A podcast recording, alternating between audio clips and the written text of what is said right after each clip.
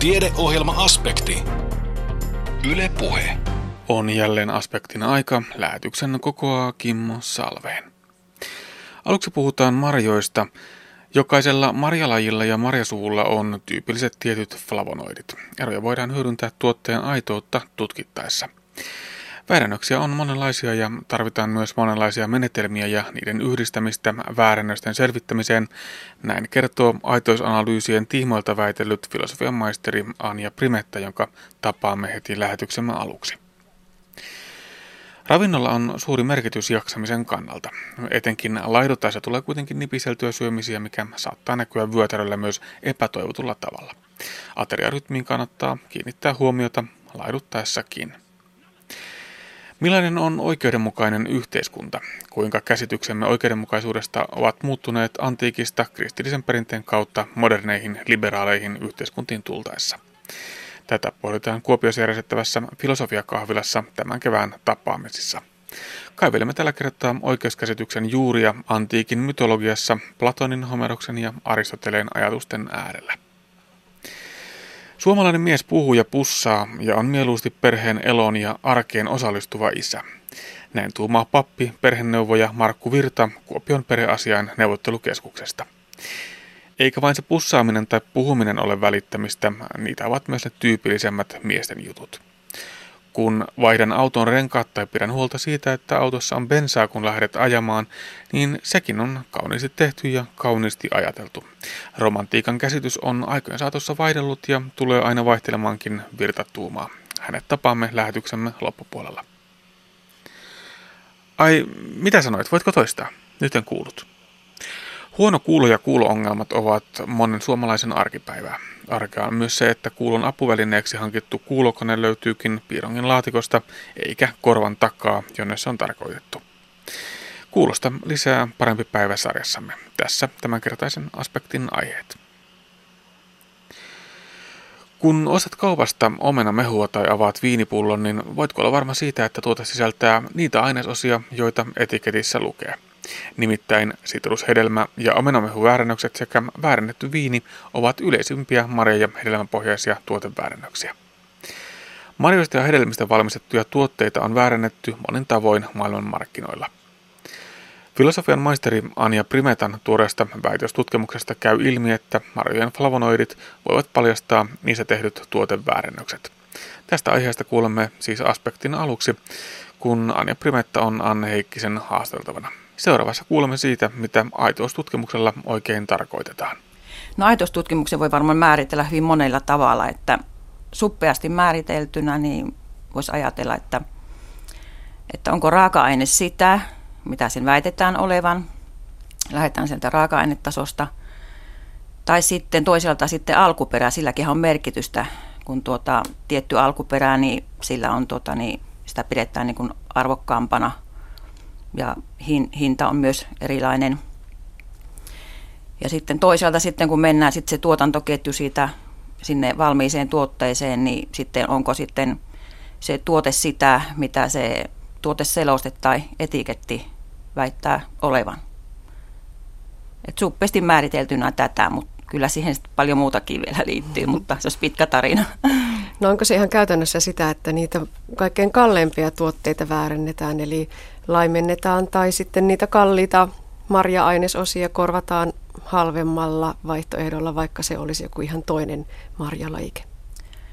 Kyllä näin. Tämmö, tällaisen kuvan olen saanut, että mustikka ja tämmöiset terveysmarjat ja, ja tuota, viini sitten viineissä on sitten ollut, että tuota, kalliimpi viini, niin sitten onkin se, se, se rypälelajike, niin se on ollut toisesta, toisesta lajikkeesta ja, ja tuota, tämä on kyllä se pääasiallisi. No puhutaan sellaisesta kvalitatiivisesta flavonoidiprofiilista ja sekö nyt sitten on se se avain, jolla tätä salapoliisimysteeriä lähdetään ratkomaan. Eli se on se menetelmä, jolla voidaan se aitous joko todistaa tai sitten todeta, että ei ole aitoa? No se on yksi lähtökohta, että tuota, jokaisella marjalajilla ja marjasuvulla niin on tuota, tyypilliset tietyt flavonoidit. tästä voidaan lähteä, että flavonoidiryhmät, jos mä vähän pilkon sitä asiaa, flavonoidiryhmät, esimerkiksi tässä on nämä väriaineet mulla on ollut pääosissa. Ja tuota, esimerkiksi mustikassa on 15 väriainetta ja ne pitäisi aina löytyä sieltä. Ja ne tunnetaan hyvin tarkasti, mitkä ne väriaineet on. Sitten jos sieltä löytyykin sitten joku muu uusi väriaine, jota se, siellä ei pitäisi olla, niin sitten on hyvin vahva epäilys siitä, että tämä ei ole ihan puhdasta, puhdasta tuota, mustikkaa raaka-ainetta tai tuotetta, että jotain muuta mahdollisesti on lisätty siihen. Ja tämä kvalitatiivinen fenoliprofiili, niin tähän niin kuin ympäristötekijät ei vaikuta kovinkaan paljon, että tuota, geeni, geenit määrää sen ja erityisesti sokerijohdoksista mustikan osalla niin löytyy paljon väriaineita, joita mustikasta ei todellakaan ei pidä löytyä. Ja esimerkiksi mustaherukka on yksi, mitä on niin kuin lisätty maailmalla mustikkatuotteisiin ja siinä on tietty väriaine, jota esittyy niin kuin runsaasti tässä mustaherukassa ja se näkyy hyvin helposti sitten mustikka, mustikkatuotteissa. No miten mutkikkaita analyysejä nämä ylipäätään on? Vaaditaan laboratorio, vaaditaan tekniikkaa, menetelmiä ja sitten sitä osaamista. Kyllähän tuo, ja tämäkin on niin kuin yksi menetelmä, että jos mä vähän lainan tätä, niin tuota, väärennöksiä on monenlaisia, niin tarvitaan monenlaisia menetelmiä ja sitten niiden yhdistämistä ja tämä on niin sanottu koostumusanalytiikkaa, eli tarvitaan sitten myös referenssiaineistoa aidoista, aidoiksi todetusta raaka-aineista sitten voidaan verrata, verrata sitten tähän tutkittavaan näytteeseen. Ja, että vaaditaan tietokantoja. No mitä sitten ajatellaan näistä väärennöksistä, jos puhutaan yleisimmistä marja- ja hedelmäpohjaisista tuoteväärennöksistä, niin tuossa jo vähän puhuitkin niistä viineistä ja mm-hmm. mehuista ja hilloista. Mitä näistä voi sanoa? Prosessointihan vaikuttaa hieman, hieman sitten, että se täytyy aina ottaa huomioon. Mutta siitä, siitäkin on tutkimustietoa jo paljon kertynyt, että tietyn tyyppinen prosessointi vaikuttaa systemaattisesti aina samalla tavalla siihen profiiliin ja se voidaan sitten ottaa huomioon, huomioon siinä.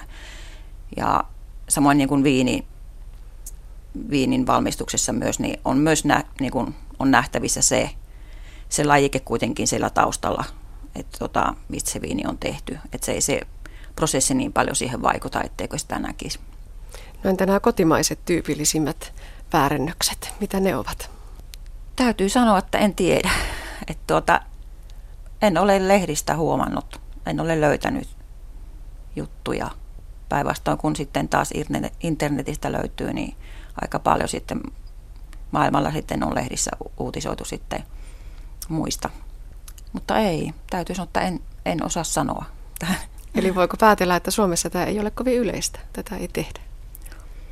Hyvin mahdollista tietysti ne, mitkä on sitten tulee tuolta maailmalta, että siinä on ihan yhtä lailla riski, riski sitten globaali markkinat on, niin tuota, Kiina, siellä on aika paljon väärennöksiä. Että tuota, mä luulisin kyllä, että koti, kotimaiset, niin kyllä ne niin kuin aika lailla aitoja olisivat, että mutta ei ole tietoa, ei, ei ole tutkittua tietoa tästä itsellä tiedossa.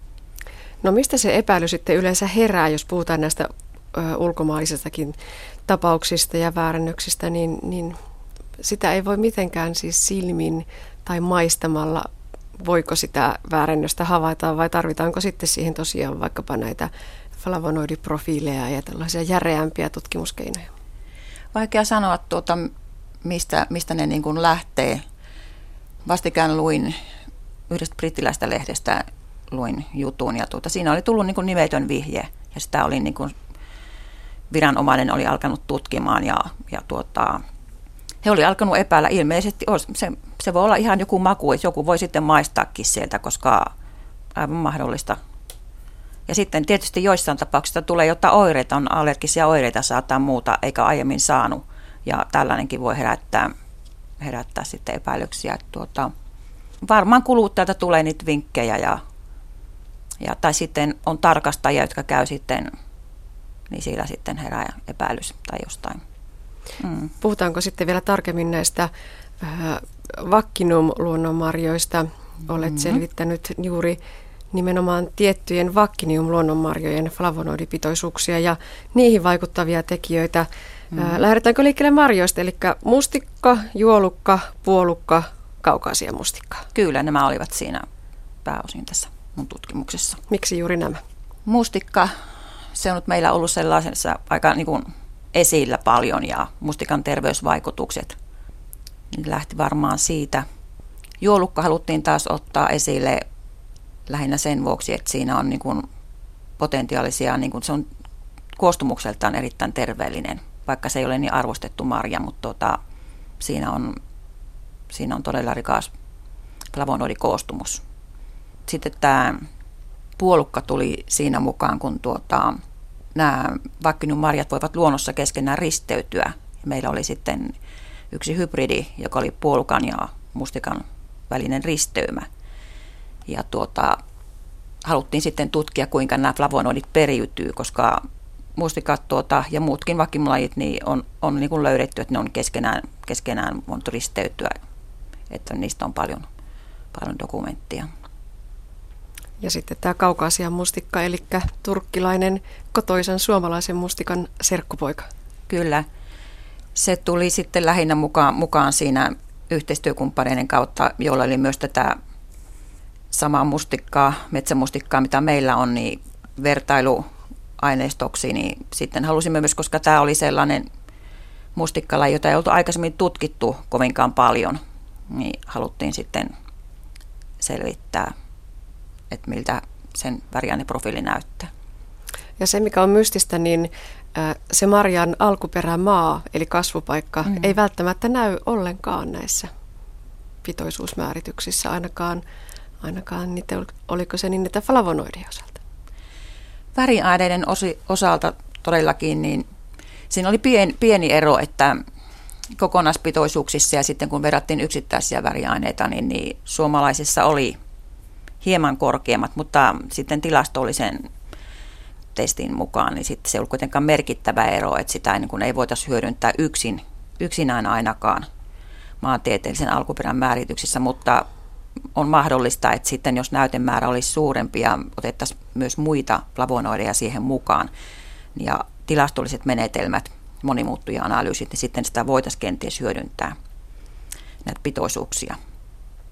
Mutta ylipäätään voiko sanoa näin, että tuota, se perimä vaikuttaa todella voimakkaasti niihin flavonoidipitoisuuksiin? Kyllä, kyllä se vaikuttaa ja sitten, sitten koostumukseen erityisesti. No millä näitä pohjoisia vakkiniomarjoja, kun niitä on yritetty väärennöksissä korvata jollakin toisella aineella, mm-hmm. niin, niin mitä ne aineet sitten ovat? Mustikkatuotteisiinhan on mustaherukka on ollut yksi, ja sitten on tuota, sellainen kuin moorus, mooruspensas, mooruspuu kasvaa Aasiassa, niin niitä on lisätty tumma, tumma marja. Sitä on lisätty. Myös juolukkaakin on lisätty. Nyt ei tule muita heti mieleen. Taisi olla tuota, puolukkaakin on lisätty jopa näihin must, mustikkatuotteisiin. tuota, mutta tuossa on ne pääasialliset, mit, mitä nyt tuli mieleen näitä juttuja. No mitä kaiken kaikkiaan Anja Primetta sanot tästä väitöstutkimuksesta? Jos pitäisi nostaa yksi tulos sieltä esille, niin mikä se olisi? No toisin varmaan tämän viimeisimmän julka- julkaisun tuota, tuloksen, jossa, jossa löydettiin, että tuota, näiden väriaineiden tämä perusrunko-osa, sen perusteella voi tämä mustik, mustikkalajin aitous aitoutta aika luotettavasti määrittää. Ja sitten taas tämä väriaineen se sokeriosa, niin sitten sen avulla voidaan päätellä että maantieteellistä alkuperää. Eli tässä saatiin aika selvä ero. Lähes sataprosenttisesti pystyttiin erottamaan turkkilainen ja suomalainen mustikka. Että tämä oli ehkä se tär- tärkein löytö siinä. Näin totesi aitousanalyysien tiimoilta väitellyt filosofian maisteri Anja Primetta. Ravinnolla on suuri merkitys jaksamisen kannalta. Etenkin laidutettaessa tulee kuitenkin nipisettyä syömisiä, mikä saattaa näkyä vyötärölle myös epätoivotulla tavalla. Miten keskeinen merkitys ateriarytmillä on, ei vain painonhallinnan, vaan arkisen jaksamisemmekin näkökulmasta. Tähän vastaa seuraavassa lailliset turvitsemusterapeutti Reija Männikkö. Eli säännöllinen ateriarytmi on itse asiassa koko syömisen kivijalka. Eli syömällä selkeitä aterioita 3-4 tunnin välein, niin on huomattavasti helpompi, helpompi rakentaa tämmöinen terveellinen ja hyvinvointia edistävä ruokavalio. Eli käytännössä tämä tarkoittaa semmoista 5-6 syöntikertaa päivässä. Eli aamupala, lounas, päivällinen iltapala ja sitten tarpeen mukaan sitä täydennetään välipaloilla. Eli vielä tarpeen mukaan täydentää. Tähän kuulostaa tämmöiselle, tuota, jos on vähän leväperäisemmin ehkä syönyt aamulla ehkä vähän jotain ja käynyt työpäivän aikana syömässä ja illallakin käveli jääkaapin ohi, niin aika haastavalta jopa. Joo, siis tarpeen mukaan se välipala tarkoittaa sitä, että meillä jokaisella ihmisellä on erilainen se energiantarve. Eli jos me ajatellaan vaikka jotain urheilijaa, jolla on kova energiankulutus, niin hänen täytyy sitten niitä välipaloja syödä useammin ja vähän vahvempia välipaloja, kun sitten taas joku kevyttä istumatyötä tekevä nainen, joka ei hirveästi liikuntaa harrasta, niin voi selvitä sillä, että siellä iltapäivässä on esimerkiksi se yksi hedelmävälipala. Ja toki sitten se, että mihinkä aikaa on sen oman aamunsa aloittanut ja mihinkä aikaa on aamupalan syönyt ja mihin aikaa pääsee sitten lounasta syömään, niin voi olla, että toinen tarvii sinne aamupäivään sen välipalan, mutta sitten taas joku vähän myöhemmin herännyt ja aikaisemmin lounalle pääsevä, niin ei välttämättä sitä aamupäivän välipalaa sitten tarvi. Eli ne on hyvin yksilöllisiä sitten, että kuka sitä välipalaa tarvii ja missä tilanteissa sitä tarvii ja vieläpä se, että minkälaista välipalaa tarvii. No miten tämä järkevä rytmitys sitten rakennetaan? Kellon mukaan vai onko se nälän tunne se, jolla, jolla tota, se määritetään? No kyllä se keskeinen on se nälän tunne. Eli useimmilla se kuitenkin niin kuin sillä tavalla tarkoittaa sitä kellon mukaan menemistä, että noin 3-4, maksimissaan viiden tunnin välein. Siellä olisi hyvä olla semmoinen selkeä ateria, mutta toki meidän täytyy niitä elimistön viestejä kuunnella. Eli silloin kun ruvetaan syömään, niin pitää olla jo semmoinen sopiva nälkä, ja toisaalta sitten taas se, että kun lopetetaan syöminen, niin pitäisi olla sitten sopivasti kylläinen. Eli ei minnekään ähkyyn asti syödä, vaan oikeasti semmoiseen sopivaan, mukavaan kylläisyyden tunteeseen asti. Tämä nälän tunnekaan välttämättä ei ole ihan niin yksilitteinen asia. Toiset sitä tuntuu tuntevan ehkä, ehkä voimakkaamminkin, mutta onko, onko se nälän tunne mitenkä, mitenkä niin kuin helppo edes, edes oppia hallitsemaan, että nyt on se aika syödä? No itse asiassa ajatellaan vaikka nälän tunteen osalta lasta, pientä lasta, niin pieni lapsi osaa luontaisesti niin kun määritellä sen, että milloin hän on kylläinen ja milloin hän on nälkäinen. Eli hän osaa lopettaa vaikka kesken, vaikka vielä olisi ruokaa lautasella, niin jos hän on kylläinen, niin osaa lopettaa sen syömisen ajoissa. Mutta jotenkin sitten aikuisilla se nälän tunteen ja kylläisuuden tunteen hallitseminen voi olla vähän vaikeampaa, koska siellä sitten on tullut jotakin elämän varrella opittuja tapoja ja äh, ehkäpä jotain tunteisiin liittyviä tekijöitä ja tämän tyyppisiä asioita, jotka sotkee sitten sitä normaalia kylläisyyden tunteen, nälän tunteen hallintaa. Mutta kyllä se mahdollista on ja näinhän se pitäisi mennä, että aikuinenkin osaisi sen oman kylläisyyden tunteen ja nälän tunteen tunnistaa. Mutta siis hillitsemällä tätä nälkää pystytään ehkä sitten välttämään tämmöistä hallitsematonta syömistä ja, ja tuota, eikö se näin ole, että mitä nälkäisempiä ollaan, niin sitä rankemmiksi nämä mieliteot, mielihalut myöskin nousee? Kyllä. Eli mitä nälkäisempi on, että jos puhutaan vaikka tämmöisestä sudennälästä, että me jokainen voidaan ajatella sitä tilannetta, että kun tulee sudennälkä ja me pääsee ruokapatojen ääreen, niin on tosi vaikea hallita sitä, että mitä syö ja minkä verran syö. Ja toinen hyvä esimerkki se on, että jos menet nälkäisenä kauppaan, niin kuka siellä pystyy sitten järkeviä valintoja enää siinä vaiheessa tekemään. Eli nälkää ei saa päästää liian pitkälle.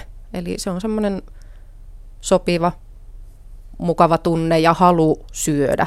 Et No jos nyt äh, kärsimme suden nälästä, eli, eli olemme ehkä, ehkä mitottanut tämä ateriarytmi vähän väärin tänä päivänä ja, ja sitten syömme todella paljon, aivan liian paljon itsemme ähkyy asti, niin onko se se riski, että, että nyt me tässä puolen päivän aikaan saadaan sitten sotkettua jo koko päivän ateriarytmi ja ehkä seuraavaan päivän saakka?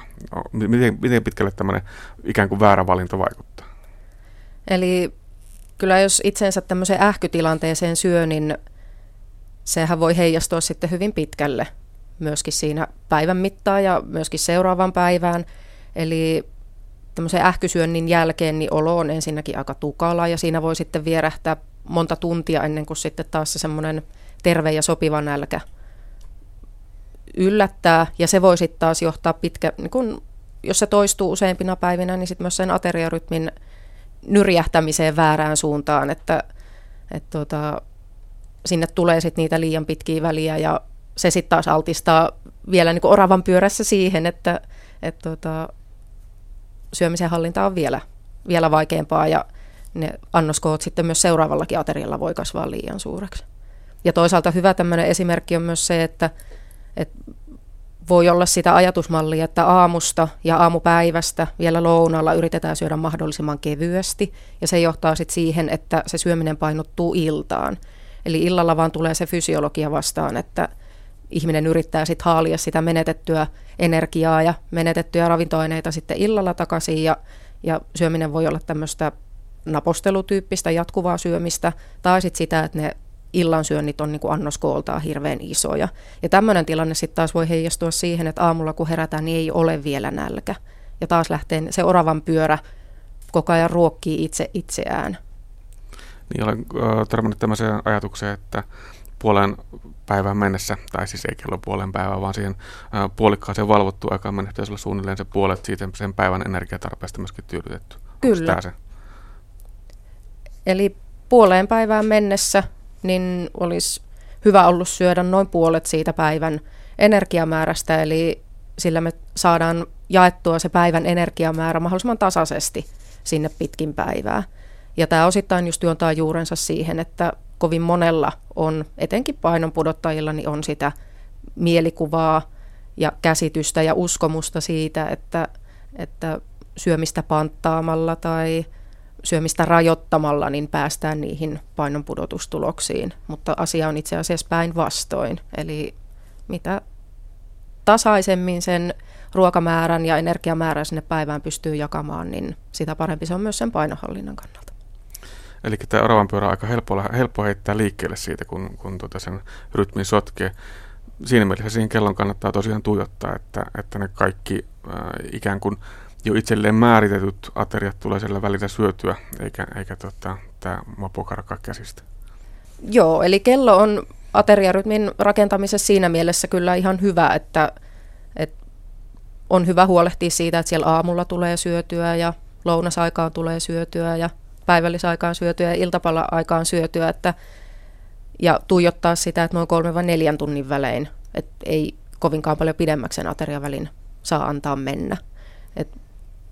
Mutta useasti se sitten, kun sen vaikka alkuun pääsemiseksi tuijottaa sitä kelloa, että saa sen ateriarytmin säännölliseksi, ja kun sitä sitten muutamien päivien, muutamien viikkojen ajan jaksaa noudattaa, niin sieltä myös sitten herää se luontainen tämmöinen kylläisyyden tunteen ja nälän tunteen aistiminen, joka lähtee sitten luontaisesti ohjaamaan myös sitä syömistä oikeaan suuntaan.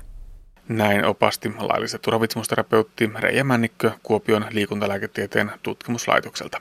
Kuuntelet siis aspektia, jonka kokoaa Kimmo Salveen. Tiedeohjelma Aspekti. Yle Puhe. Millainen on oikeudenmukainen yhteiskunta?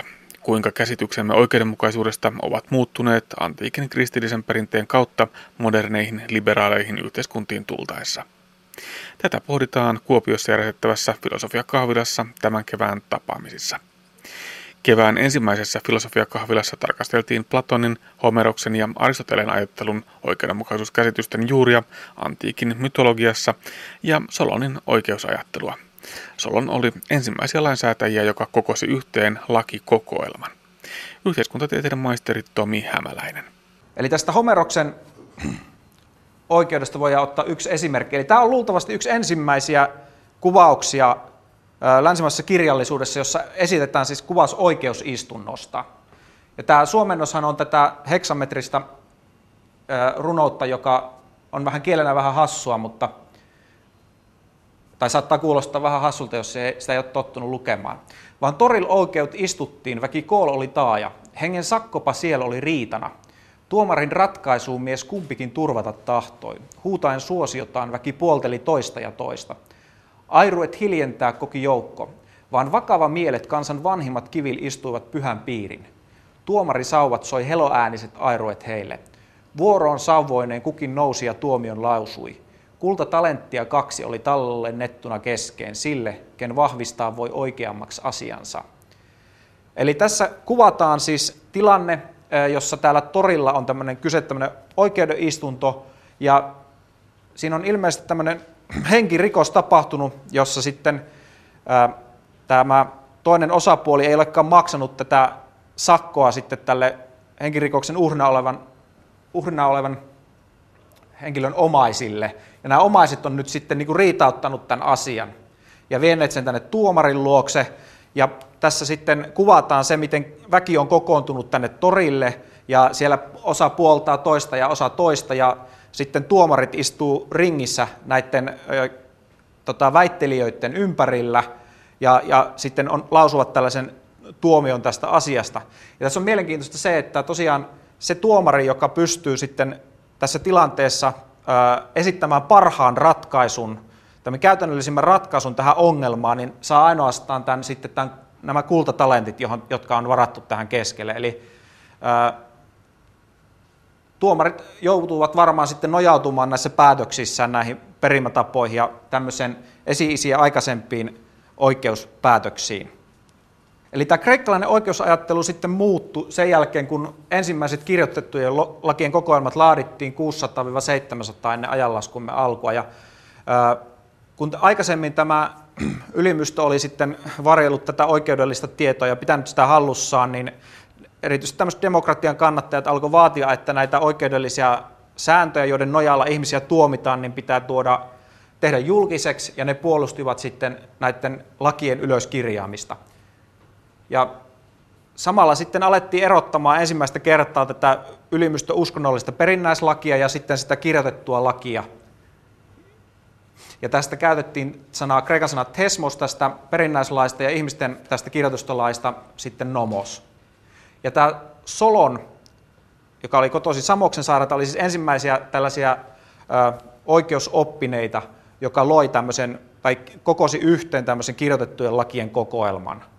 Ja seuraavaksi tarkastelen nyt sitten lyhyesti hänen ajattelua ja sitä kontekstia, jossa tämä ensimmäistä kertaa niin kuin länsimaisen ajatteluhistoriassa siis syntyy se tilanne, että, että kirjoitetut lait otetaan käyttöön. Eli minkälainen oli se konteksti? Se on nyt tarkoitus niin kuin tuoda tässä esille.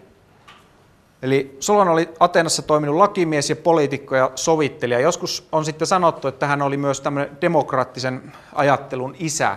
Ja hänet kutsuttiin sitten apuun tänne Ateenaan sen takia, kun, koska tavallinen kansa, niin suuri osa heistä oli ajautunut velkaorjuuteen ja, ja tota, Ateena oli lähes sisällissodan partaalla. Eli ensin Solonia yritettiin saada Ateenan tyranniksi, mutta hän ei sitten suostunut tähän tyrannin rooliin. Ja sen sijaan hän sitten niin kuin kokosi tämän Atenalle tällaisen uuden, uuden tämmöisen lakikokoelman ja, ja tota, kohtuullisti sitten tätä aikaisempaa oikeusperinnettä. Eli siellä oli ollut aikaisemmin siis voimassa tämmöinen drakonin oikeus, jossa sitten, joka käsitteli pitkälti tämmöistä niin kuin henkirikoksia, ja se teki näitä tätä oikeuskäytäntöä sitten kohtuullisemmaksi, eli näistä ö, henkirikoksista ei sitten saanut niin, niin kuin vakavia tuomioita.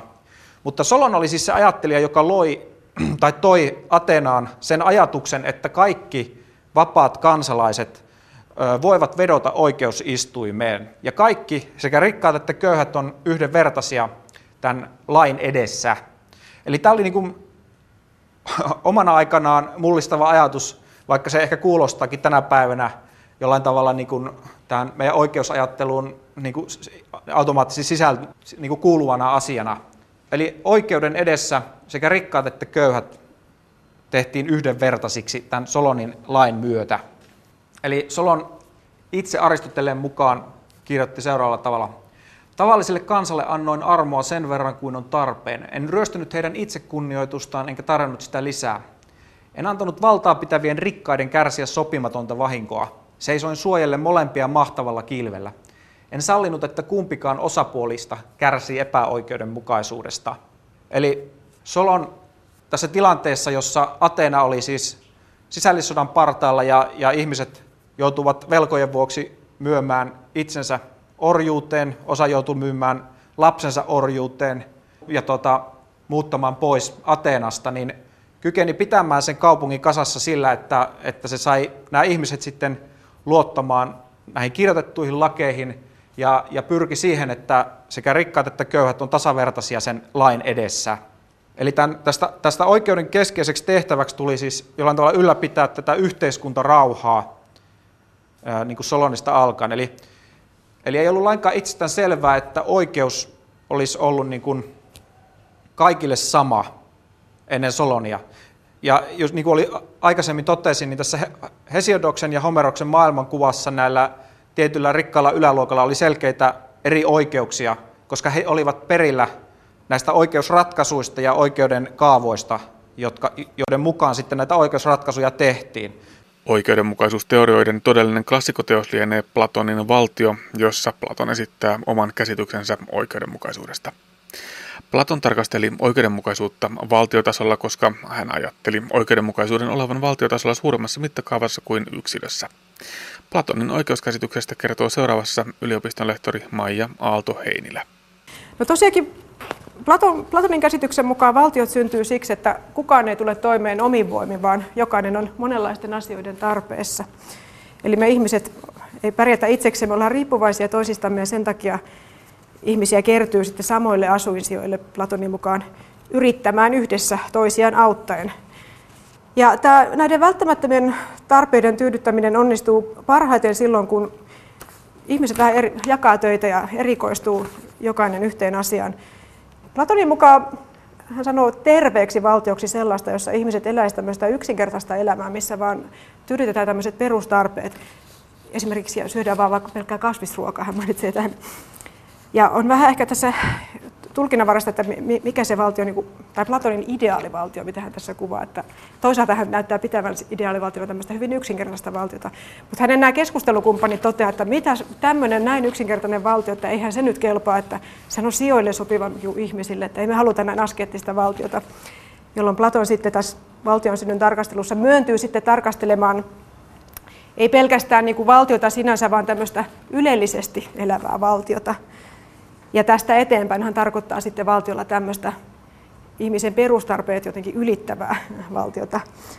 Eli hän on ehkä tässä, voi ajatella, että hän on niin realisti siinä mielessä, että hän tarkastelee semmoista ideaalista valtiota, mutta joka perustuu kuitenkin aika sille ehkä realistiseen käsitykseen ihmisluonteesta. Hän tunnustaa sen, että ihmisen tarpeilla on taipumus kasvaa, että he ei tyydy pelkästään tämmöiseen yksinkertaiseen elämään ilman mitään ylellisyyksiä, vaan ihmiset alkaa haluta lisää tavaroita, palveluksia, ylellisyystavaroita.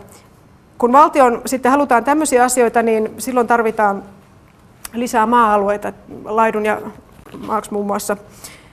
Ja tästä sitten aiheutuu se, että luultavasti ennemmin tai myöhemmin ajaudutaan sotiin sitten naapurivaltioiden kanssa, koska sitä maata tarvitaan lisää. Sitten täytyy tunkeutua naapurivaltioiden alueelle ja sitten jos he haluaa samanlaisen valtion, niin he, he haluaa myös itselleen lisää maata. Että silloin ajaudutaan sotiin ja valtioon tarvitaan tämmöisten niin perustarpeiden turvaajien lisäksi, jotka huolehtii näistä ravinnon vaatetuksen asun, asumusten tuottamisesta, niin myös sitten tämmöinen sotilaiden porukka, jotka vartioi valtiota. Plato puhuu ensin sotilaista, mutta alkaa sitten puhua vartioista sen jälkeen, että tota, vähän käyttää näitä molempia nimityksiä. Tarinassa siitä, miten valtiot syntyi, niin siinä on nyt ensin siis nämä kaksi luokkaa, tämmöiset tuottavat työläiset ja sitten vartijat tai sotilaat, ja Plato sitten erottaa vielä tästä vartijoiden joukosta kaikkien parhaimmat valtion hallitsijoiksi. Ja kirjassa myös pitkälti kuvailee sitä, miten he, heidät pitää kouluttaa ja kasvattaa. Todella, todella pitkä monimutkainen koulutus, mutta päätyy lopulta siihen, että ideaalisessa valtiossa pitäisi olla kolme luokkaa, työläiset, sotilaat ja hallitsijat. Nämä nimitykset vähän vaihtelee välillä eri, eri kohdissa kirjaa ja eri, eri käännöksissä, mutta perusidea samat kolme, kolme tämmöistä ryhmää. No mistä nyt tämmöisessä kolmeen luokkaan jakautuneessa valtiossa sitten löytyy se oikeudenmukaisuus? Yksinkertaisesti Platonin mukaan valtio on oikeudenmukainen silloin, kun kukin luokka, siteran Platonia, hoitaa oman tehtävänsä eikä touhua joka paikassa. Ja, ja silloin kun kukin luokka niin kuin hoitaa sen tehtävän hyvin, mikä, mikä on, kuuluu sille, niin se toteuttaa sille ominaista hyvettä, eli tämmöistä hyväksi tekevää ominaisuutta. Vääryys tai epäoikeudenmukaisuus valtiossa on vastaavasti tästä tehtävien hajoamista ja vaihtelua luokasta toiseen. Sitä, että jokainen yrittää tehdä vähän kaikkea, eikä kukaan kunnolla ja keskity mihinkään. Oikeudenmukaisuus on tosiaankin, sitä voisi kutsua tämmöiseksi superhyveeksi, joka toteutuu silloin, kun valtiolla on kolme muuta hyvettä. Eli hallitsijoilla on viisaus, he tietää, mikä on valtiolle parhaaksi. Sitten tällä soturiluokalla on urheuden hyve, tai se on erityisesti niiden hyve. Ja sitten kolmas hyve on kohtuullisuus tai järkevyys, jolla Platon tarkoittaa tämmöistä jonkinlaista itsehillintää, nautintojen ja halujen kurissa pitämistä. Sitä vaaditaan kaikilta ihmisiltä valtiossa, mutta erityisesti tältä alimmalta työläisten luokalta. Ja oikeudenmukaisuus tulee sitten tästä niin kuin näiden kolmen hyveen semmoisesta harmoniasta, näiden kolmen ihmisryhmän yhteistoiminnasta ja siitä, että jokainen tekee sen oman tehtävänsä eikä puutu muiden asioihin. No seuraavaksi Platon sitten siirtyy tarkastelemaan, mitä se oikeudenmukaisuus on yksilössä, kun hän on ensin osoittanut, mitä se on valtiossa. Platon tota, toteaa, että ihmisyksilöissä täytyy tietysti olla samoja ominaisuuksia kuin valtiossa, koska valtiohan koostuu ihmisyksilöistä eikä mistään muusta. Ja jos valtiolla on jotakin ominaisuuksia, jos vaikka joku valtio on tunnettu siitä, että se on jotenkin sellainen kiihkeä ehkä sotaisa, niin mistäpä se kiihkeys olisi peräisin muualta kuin sen omista yksilöistä. Ja Platon vie tämän analogian niin kuin valtion ja yksilön välillä niin pitkälle, että hän väittää, että jokaisen yksilön sielussa on nämä vastaavat kolme osaa kuin valtiossa kokonaisuutena. Että hän ajattelee, että ne valtion ominaisuudet jotenkin, se dominoima ominaisuus olisi pelkästään niin kuin jonkun tietyn ihmisryhmän ansiota, jotenkin, että jokaisessa yksilössä on nämä kaikki kolme luokkaa, mitä, mitä valtiossakin. Platon yrittää, tai tässä on ehkä yksi tämmöinen, millä Platon todistaa, että tämmöisen sielun järkiosan ja sitten taas tämmöisen haluavan tai himoitsevan osan lisäksi, ja nämä, nämä kaksi vetää usein siis eri suuntiin, niin näiden lisäksi on vielä kolmas osa, tämmöinen kiihkeä osa, niin yrittää osoittaa sen esimerkiksi tämmöisellä esimerkillä, että voihan usein huomata, että kun himot väkisin ahdistavat ihmistä vastoin hänen järkeään, hän soimaa itseään ja on kiukkuinen tuolle itsessään olevalle pakottajalle. Ja tässä kaksintaistelussa hänen kiihkeytensä liittoutuu järjen kanssa. Eli tässä nyt ikään kuin Platon osoittaa, että niin kuin järjen ja halujen lisäksi ihmisissä on vielä semmoinen kolmas puoli, joka sitten on vihainen ehkä sille itsensä haluavalle osalle, kun, kun se ei suostu kuuntelemaan sitä järjen ääntä. Tätä vihaisuus tai kiukkuisuus tässä on jotenkin sit erillistä näistä kahdesta järjestä ja haluista. No tämän valtion ja sielun rakenteellisen samankaltaisuuden takia myös sitten oikeudenmukaisuus yksilössä on samanlaista kuin valtiossa. Eli ihminen on oikeamielinen tai oikeudenmukainen silloin, kun kukin näistä sielun osista keskittyy omiin tehtäviinsä ja niillä on nämä samat hyveet, hyväksi tekevät ominaisuudet kuin näillä valtion luokilla. Sielun järkiosa on se, joka pitäisi hallita, sen hyve on viisaus, sillä on tietoa siitä, mikä ihmiselle on parhaaksi tämä kiihkeä sielun osa, sen pitäisi toimia järjen liittolaisena ja tällä urheudellaan tai rohkeudella, joka on sen ominais, tällainen erityisominaisuus ja hyve, se pitäisi sillä laittaa nämä järkiosan päätökset täytäntöön, jos ihminen joskus epäröi. Ja sitten taas tämän himoitsevan sielun osan pitäisi pysyä kohtuudessa. Tämä kohtuus, järkevyys, kurinalaisuus on, on sen osan hyve. Mutta tämä ei ole helppoa Platonin mukaan tämä kohtuullisuus, koska tämä sielun himoitseva osa on sielun osista suurin. Jos sen se pääsee täyttämään itsensä ruumiin nautinnoilla, jos sitä ei niin pidetä kurissa, ihminen antautuu kaikkien ruumillisten nautintojen valtaan jatkuvasti, niin siitä, tästä sielun osasta tulee niin voimakas, että se Platonin mukaan jättää omat tehtävänsä ja pyrkii orjuuttamaan ja hallitsemaan muita puolia, vaikkei siitä luonnastaan tähän ole, ja saattaa näin kaikkien elämän sekasortoon. No miksi tämä oikeudenmukaisuus sitten kannattaa? Miksi se on aina parempaa ihmiselle kuin epäoikeudenmukaisuus? Tämä oli just se iso kysymys, johon Platon yrittää vastata.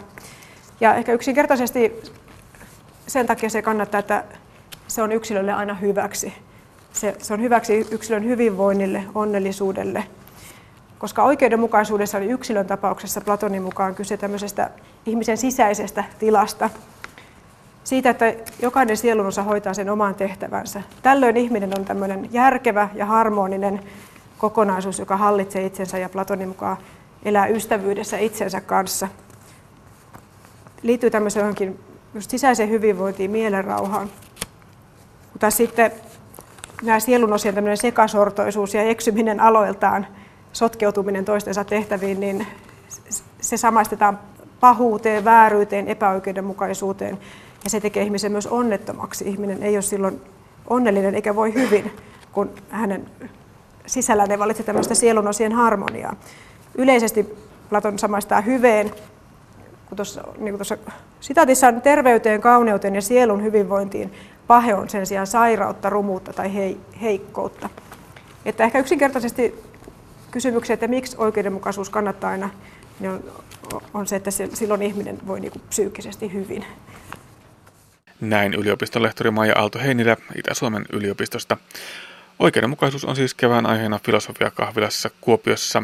Lisää filosofiakahvilan puheenvuoroja ja tietenkin lyhentämättöminä Aspektin nettisivuilla osoitteessa kantti.net kautta aspekti. Suomalainen mies puhuu ja pussaa ja on mieluusti perheen elon ja arkeen osallistuva isä. Näin tuumaa pappi perheneuvoja Markku Virta Kuopion perheasiain neuvottelukeskuksesta. Luvassa on puhetta perheestä, parisuhteen kiemuroista ja isyydestä. Anne Heikkinen haastattelee. Parisuhde ja perhe ovat ylipäätään ehkä niitä ihmisen elämän tärkeimpiä kannattelevia voimia ja tukipilareita. Kuinka sydänverellä siinä ollaan, kun ollaan kysymyksessä, että kuinka käy, koska koko elämänne perustavat rakenteet ovat silloin kyseenalaisia. Kyllä ne on työntekijöillekin ne on haastavia tilanteita just sen takia, että ne tunteet on niin voimakkaat. Ja jos ajattelee ihan vain työntekijätasolla, niin sitten, että ne tunteet on niin kuin itse työntekijänä pystyttävä kestämään ja kohtaamaan ja yritettävä niin kuin pysyä siinä tilanteessa kuitenkin objektiivisena osapuolena. Mutta kyllä meillä suuria tunteita on ja niitä näkee ja kuulee. Mutta joskus jopa naapurihuoneesta. Ja, ja täytyykö päästä tavallaan yli siitä tunteellisuudesta niin, että pystyy myös sen järjen kautta ajattelemaan ja katsomaan asioita ehkä hieman loogisemmin ja kirkkaammin ja selkeämmin? Joo, eli sehän on yksi semmoinen niin kuin jatkuva vuorovaikutuksessa oleva ongelma, että toiminko minä tässä tilanteessa vain tunteen pohjalla vai pystynkö minä pikkusen irtautumaan tästä, että minä näen myös, niin kuin, että mikä tässä on se asia, asia, mistä puhutaan. Että se tunteiden olemassaolo on tietenkin tärkeää itselle myöntää, mutta sitten myös, että pystyn näkemään sen asian ja onko se asia itsessään nyt niin kauhea vai mistä tämä tunnereaktio mulla itselläni tulee ja sitten pohtia niitä vähän niin kuin toisistaan. Ja sitten vielä sen toisen tunteet. Kyllä. Moni meistä on hyvä katsomaan sinne sisälle päin, mutta että siinä vaiheessa jaksaisi avata silmänsä myös toisen tunteille, niin se on varmaan sitten vielä mm. haastavampaa. Kyllä. Ja semmoista termiä kuin tunteiden tunnistaminen meillä viljellään aika paljon. Ja se ei meillä kaikilla tule luonnosta, että sitä, että, mutta sitä pystyy opettelemaan. Suomalaisia miehiä sanotaan jerriköiksi, jotka eivät puhu eikä pussaa. Sä Markku Virta tapaat suomalaisia miehiä siellä vaimojensa tykönä keskustelemassa niistä yhteisistä asioista, niin voitko tähän yleiseen mielipiteeseen yhtyä? Ei puhuta eikä pussata. En yhdy. Mä että niin kuin ulospäin suomalaiset miehet näyttää siltä, mutta kyllä mä niin itse olen havainnut sen, että miehet puhuvat ja uskaltavat puhua tunteista hyvin avoimesti sitten, kun heidät saa viritettyä siihen tunnelmaan tai mm. ilmapiiriin tai saa heidät havaitsemaan, että sillä itse asiassa on merkitystä ja siinäkin on nähnyt ihan semmoisia oivaltavia ja semmoisia helpotuksen tunteita sitten, kun saa vihdoinkin purkaa itseänsä. Niin se on hirveän vapauttava kokemus. Ja siinäkin varmaan se kommunikaatio, että toinen ajattelee, että kun minä pesen auton tai vaihdan renkaat, niin se on se suurin rakkauden osoitus ja toinen odottaa sitä kukkapuskaa ja yhteistä romanttista illallista. Joo, tuo tulee aika usein. Siis niin kuin miehet, jos suomalaisessa meiltä kysyy, että tekevätkö he asioita, niin kyllä miehet niin kuin tekee tavallaan, mutta se on just se ajattelu, että kun minä vaihdan renkaat, niin tai pidän huolta siitä, että autossa on bensaa, kun sinä lähdet ajamaan tai muuta, niin se on kauniisti tehty ja kauniisti ajateltu. mutta se tuo sitten väistämättä meille vaan se, että kuinka paljon sitten niistä meidän odotuksista nousee meistä itsestämme vai onko se sitten yhteiskunnan tai jonkun sosiaalisten paineiden tai odotusten luomaa, että näin tulee käyttäytyä, että minä olisin romanttinen. Mutta se käsitys on nyt vaihdellut vuosisatojen aikana ja tulee vaihtumaan ja odotellessa sitten sitä aikaa, kun renkaiden vaihtaminenkin on romanttinen No voiko sellaisen yhden neuvo antaa ihmisille, että, että sanokaa äänen kumppanille, niin että mikä teistä on sitten romanttista. Että jos renkaiden vaihtaminen ärsyttää eikä ole sitä, niin sitten pitää saada oma suu auki ja kertoa, että kyllä mä nyt ehkä sittenkin sen kukkapuska haluaisin. On siis niiden omien halujen ja odotusten julkituominen, niin se on semmoinen tärkeä asia. Ja se ehkä meillä on vähän silleen se on toisaalta opittu, mutta toisaalta se on myös just sitä, että minkälaisiin rooleihin meidät on kasvatettu jo. Tavallaan pitää pikkusen uskaltaa rikkoa niitä rooleja. No siinä parisuhteen lisäksi tosiaan perheen lapset ovat, ovat siinä keskiössä ja vanha totuus on kai se, että kun isän ja äidin suhde on hyvä, niin lasten on siinä hyvä kasvaa. Eikö niin? Tämä on se perustatus. Joo, lapset aistii sen tunneilmapiirin hyvin äkkiä. Ja nyt se ei tietenkään tarkoita sitä, että onnellisessakaan perheessä ei koskaan saisi riidellä, että se sitten antaa myös toisaalta vääristyneen kuvan siitä, että mä voin sitten ajatua semmoisen parisuhteen, jossa riidat tulee mulle niin kammottavina, pelottavina asioina, että ei meillä kotonakaan ikinä riidelty. Että jos minä niin opin siihen, että asiasta voi keskustella välillä vähän tiukkaankin sävyyn, jopa ne minulle rakkaat ihmiset voi keskustella tiukkaankin sävyyn, mutta sitten sen huomaminen myös, että ne asiat pystytään sopimaan ja sitten, että ne eivät kaada tätä meidän perhettä, vaan meillä on edelleenkin turvallista olla siinä, vaikka välillä asioista keskustellaankin vähän ääntään korottaa. Lapset myös ovat taipuvaisia siihen, että ottavat syyt niskoilleen. Eli äiti ja isä riitelevät siksi, että olin tuhma. Onko, onko näin? Samalla kun kysyt tuota, niin aloin ajattelemaan, että seurauksena varmaan kysyt sitä. Mä, en, tota, mä luulen, että se on meillä niin kuin aika hyvin jotenkin sisäistetty, että me yritämme ainakin tänä päivänä. Minun kokemus on se, että lasta yritetään olla syyllistämättä siitä, että vanhemmilla on vaikeaa. Että ehkä uusi perhekuvio, se voi tulla niin kuin, kun ei vanhemmat ole vielä sinuja niiden toisen lasten kanssa tai muuta, niin siellä voi tulla sitten semmoista, että vanhemmat keskenään sitten riitelee siitä, että kuinka tulisi suhtautua lapsiin ja siinä lapsi saattaa syyllistyä, mutta ne on sitten taas semmoisia prosesseja, jotka pitää käydä sitten läpi myös lapsen kanssa, että tämä nyt ei suoraan johdu siitä, vaan siitä, että minua on jotenkin hankala asettua tähän rooliin. Mutta muuten minulla on semmoinen käsitys, että vanhemmat pyrkii olemaan hyviä vanhempia, vaikka olisi toisen kanssa ongelmia. Että sitä ei aleta niin herkästi lapsiin purkamaan. Ainakin niissä tapauksissa, jotka meille tulee. Että en äkkiseltään muistanut, että lapsi olisi ollut syyllinen mihinkään, vaan kyseessä on aina siitä, että se vanhemman ja lapsen välinen vuorovaikutus sitten taas ei toimi. Tuossa äsken Markku Virta kumottiin jo se käsitys, että suomalainen mies ei puhu eikä pussaa. Entä isyys? Millainen isä on moderni suomalainen mies? Tilastojen valossa moderni suomalainen mies on sellainen, jota nämä asiat kiinnostaa. Siis se perheen hyvinvointi ja isänä oleminen. Että meillä esimerkiksi, jos katsoo ihan meidän tilastoja, niin meillä on jatkuvasti yhteydenottojen siis niiden ihmisten, jotka ottavat meihin yhteyttä, niin isien osuus on siinä kasvussa, jos on tällä hetkellä melkein jo 50 prosenttia. Eli se on se isä sitten, joka on huolissaan sitä tilanteesta, tai puoliso. Kaikilla ei tietenkään vielä ole lapsia, joka haluaa niin kuin korjata sitä tilannetta. Että minusta se on niin äärettömän positiivinen merkki. Ja nyt on ehkä oikein niin kuin in ja pop olla sellainen pehmoisä jos sitä vielä 80-luvulla, 90-luvulla vähän naureskeltiin, mutta että nyt kai se on aika muodikasta ja, ja ylipäätään isät ovat hyvin paljon enemmän lasten arjessa kuin vuosikymmeniä sitten. Niin, nyt kun käytät tuota termiä pehmoisä, niin huomasit, että särähti korvaan. Ei minusta isät ole pehmoja. Minusta se niin vaatii pikemminkin rohkeutta, että niihin asioihin uskaltaa puuttua ja niistä uskaltaa puhua. Että se pehmo on vähän No, se, on, se, se on korviin. Pehmo. Niin, se on liian pehmo. Ei, se ei tarkoita sellaista paapoja isää.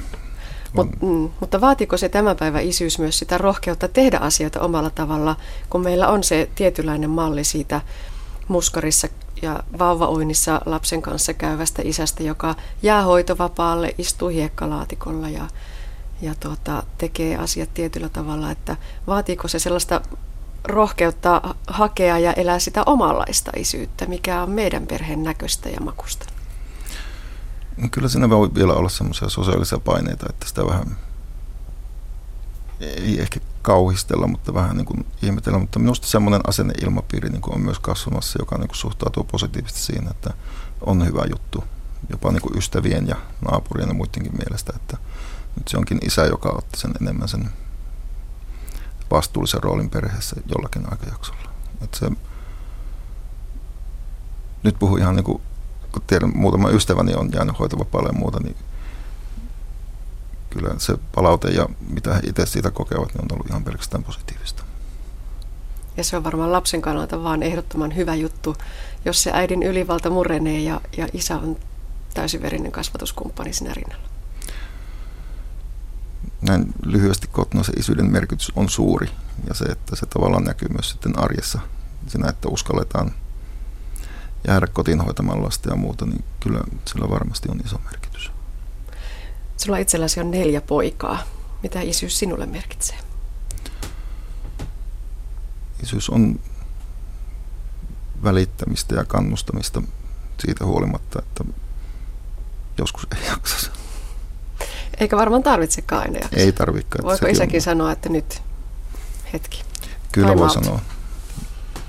Ihan huoletti ja joskus. Mutta sitten aina välillä ottaa myös sillä tavalla takaisin, että lapselle ei jää sitä kokemusta, että se johtuu nyt hänestä, että hän on jotenkin huono tai muuta. Että, vaan se, että myös meillä niin kuin ihmisinä, isillä ja äidillä on niin oikeus siihen, että välillä saadaan huilia ja välillä voi olla huonoja päiviä. Onko se laatuaikakäsittely jo ihan mennyttä aikaa, että kalenteriin varataan sitä perheen yhteistä laatuaikaa vai, vai pitäisikö se koko elämä olla sellaista yhdessä tekemistä ja olemista ilman, että sitä on erikseen kalenterin merkattu? Se on semmoinen hyvin laaja kysymys. Yksi semmoinen iso ongelmakenttä, mihin törmään jatkuvasti töissä on se, että on hirmu hankala löytää sitä aikaa, yhteistä aikaa koko perheelle. Saatikka sitten yhteistä aikaa oman puolison kanssa. Tota,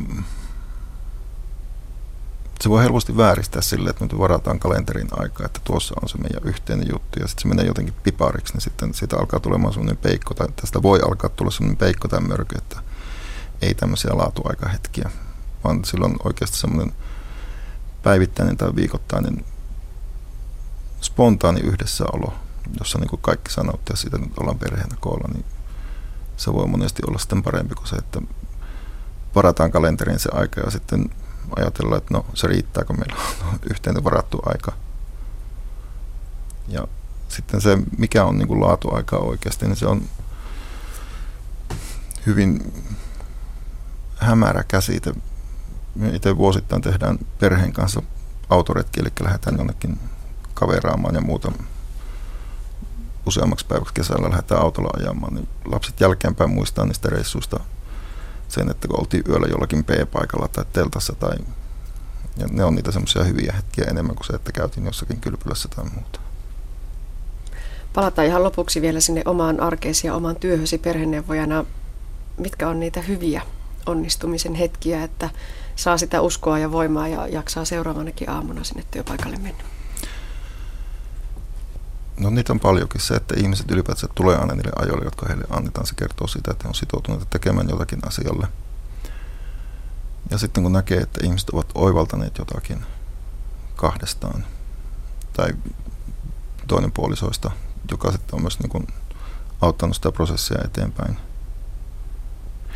Sitten se, että kun monesti tilanne jää semmoiseksi, että kun pariskunta poistuu, niin ajattelee, että meneeköhän ne, toinen menee hissille ja toinen portaita. Siis, se, siis henkilökohtaisesti itse työntekijän, niin se tavallaan se semmoisen luottaminen siihen, että minä voin jäädä itse niin kuin sitä tilanteesta vähän epävarmaan tilaan, koska yksikään kerta ei vielä ole pettänyt. Että se on jotenkin kuitenkin käynnistänyt jotakin ja sitten ihmiset ovat päässeet jotenkin eteenpäin siitä. Et nyt semmoinen tärkeä asia, jota muistaa, niin on se, että se prosessi, mikä niin kuin alkaa siitä, että päätetään yhdessä, että meidän täytyy nyt pyytää ulkopuolista apua, niin minähän, tai me työntekijänä tapaamme sitten vaan niin kuin ihan satunnaisesti murto-osaan siitä pariskunnan ajasta. Että se prosessi tapahtuu siinä aina tapaamisten välillä, että sitä vaan tavallaan tsekataan sitten siinä meillä siinä istunnossa. Ja sitten katsotaan mahdollisesti, mitä voisi miettiä seuraavaan kertaan. Sellaisiakin prosesseja on, jossa pariskunnat sanovat, että ei oikein, heillä ei ollut yhteistä aikaa, että käydään vaan niin kuin meillä juttelemassa ja semmoiset niin kuin ei hirveästi vie eteenpäin. Kyllä niin kuin työntekijänä palkitsevaa myös se, että on itse niin kuin nähnyt sen, että ihmiset pystyy muuttumaan ja ihmiset haluaa muuttua ja haluaa olla hyviä toisilleen. Näin totesi pappi, perheneuvoja Markku Virta Kuopion perheasiain neuvottelukeskuksesta. Toimittajana edellä oli Anne Heikkinen. Ai, mitä, mitä sanoit? Voitko toistaa? Nyt en kuullut. Huono kuulo ja kuulo-ongelmat ovat monen suomalaisen arkipäivää. Arkea on myös se, että kuulon apuvälineeksi hankittu kuulokoje löytyykin piirongin laatikosta, ei siis korvan takaa, jonne se ehdottomasti kuuluisi. Parempi päivä ohjelmassa kuullaan tänään huonosti. Asiantuntijana on audiologi Antti Hyvärinen Kuopion yliopistollisesta sairaalasta.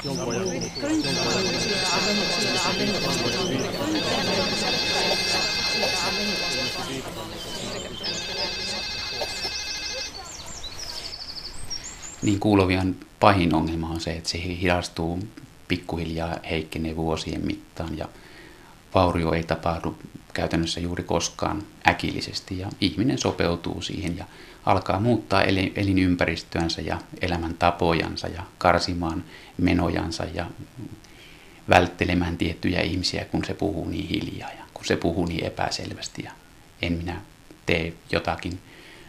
Ja tavallaan karsii sen oman, oman elämänpiirinsä ja elintilanteensa, muuttaa sitä mieluummin kuin tunnustaa sen ongelman tai havaitsee edes sen ongelman, että kuulohan siinä syyllisenä onkin.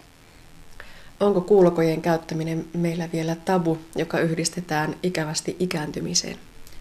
Mitä suurimmassa määrin tohtori Jaakko Salonen Turusta teki tästä tutkimusta ja väitöstutkimuksessaan kyllä totesi ihan tarkasti, että siinä vielä on hyvin paljon tämmöistä leimaantumisen pelkoa, joka liittyy siihen semmoiseen iän näyttämiseen, ikäihmisen näyttämiseen – mutta oletko sitä mieltä, että kuulokojetta on turhaa jättää piirongin laatikkoon? Meidän kannalta katsottuna niin se on terveydenhuollon kallein investointi. Kaikki se työ on tehty ja sitten se apu jää täysin saamatta. Eli missään nimessä piirongin laatikkokojeita ei saisi tulla. Eli kyllä meidän on rohkaistava ihmisiä siihen, että ihmiset käyttäisivät. Jos me katsomme tuolla kaupungilla nykyisin ihmisiä, niin siellä liikkuu vaikka kuinka paljon erilaisia härpäkkeitä korvassa olevia ihmisiä, mutta kun ne eivät ole vammaan liittyviä asioita, vaan ne on puhelimen handsfree-laitteita, niin sinne voi laittaa minkä tapaista laitetta tahansa, mutta heti jos siinä joudutaan itselle tunnustamaan, että tässä on minulla jonkinlainen ongelma, niin sitten se muuttuukin täysin toisenlaiseksi. Eli jollakin tavalla sitten sitä pitäisi ruveta piilottamaan. Tämä on asia, mitä sopii kyllä miettiä, että miksi näin on. No kuinka nopeasti ihminen sopeutuu sen kuulokojien käyttämiseen? Miten nopeasti aivot ymmärtävät, että kuullaan taas? Se vähän riippuu iästä. Eli, eli lapset tottuu pikkusen nopeammin kuin vanhat ihmiset. Se on aika luonnollista, mutta käytännössä minä sanon, että ikääntyvämmän ihmisen aikataulu on se, että vähintään kuukausi menee kuulokojen kanssa äänimaailmaan tottumiseen. Eli siitä lähdetään liikkeelle, että kuukausi ja sitten ruvetaan puhumaan vasta siitä, mitä se totuus on. Eli sovittamisen ja säätämisen ongelma kuulokoissa on myös se, että, että jos sitä sovitetaan siihen tuntemukseen, mikä potilaalla on sitten, kun se heti laitetaan korvaan, niin ongelma on se, että se ihminen silloin haluaa sen säädettäväksi siten, että se muistuttaa hänen vanhaa kuulemaansa äänimaailmaa ja on mahdollisimman vähän häiritsevä. Ja kun taas äh, puheen erottelun ja puheen ymmärtämisen kannalta on tärkeää, että se on kuitenkin vahvistaa niitä ääniä, mitkä siltä iän mukana puuttuu, eli, eli, eli suurempia taajuuksia, ja ne on epämiellyttäviä. Ja ne, niihin tottuu pikkuhiljaa. Näin audiologi Antti Hyvärinen, hänet tapasi Anne Heikkinen.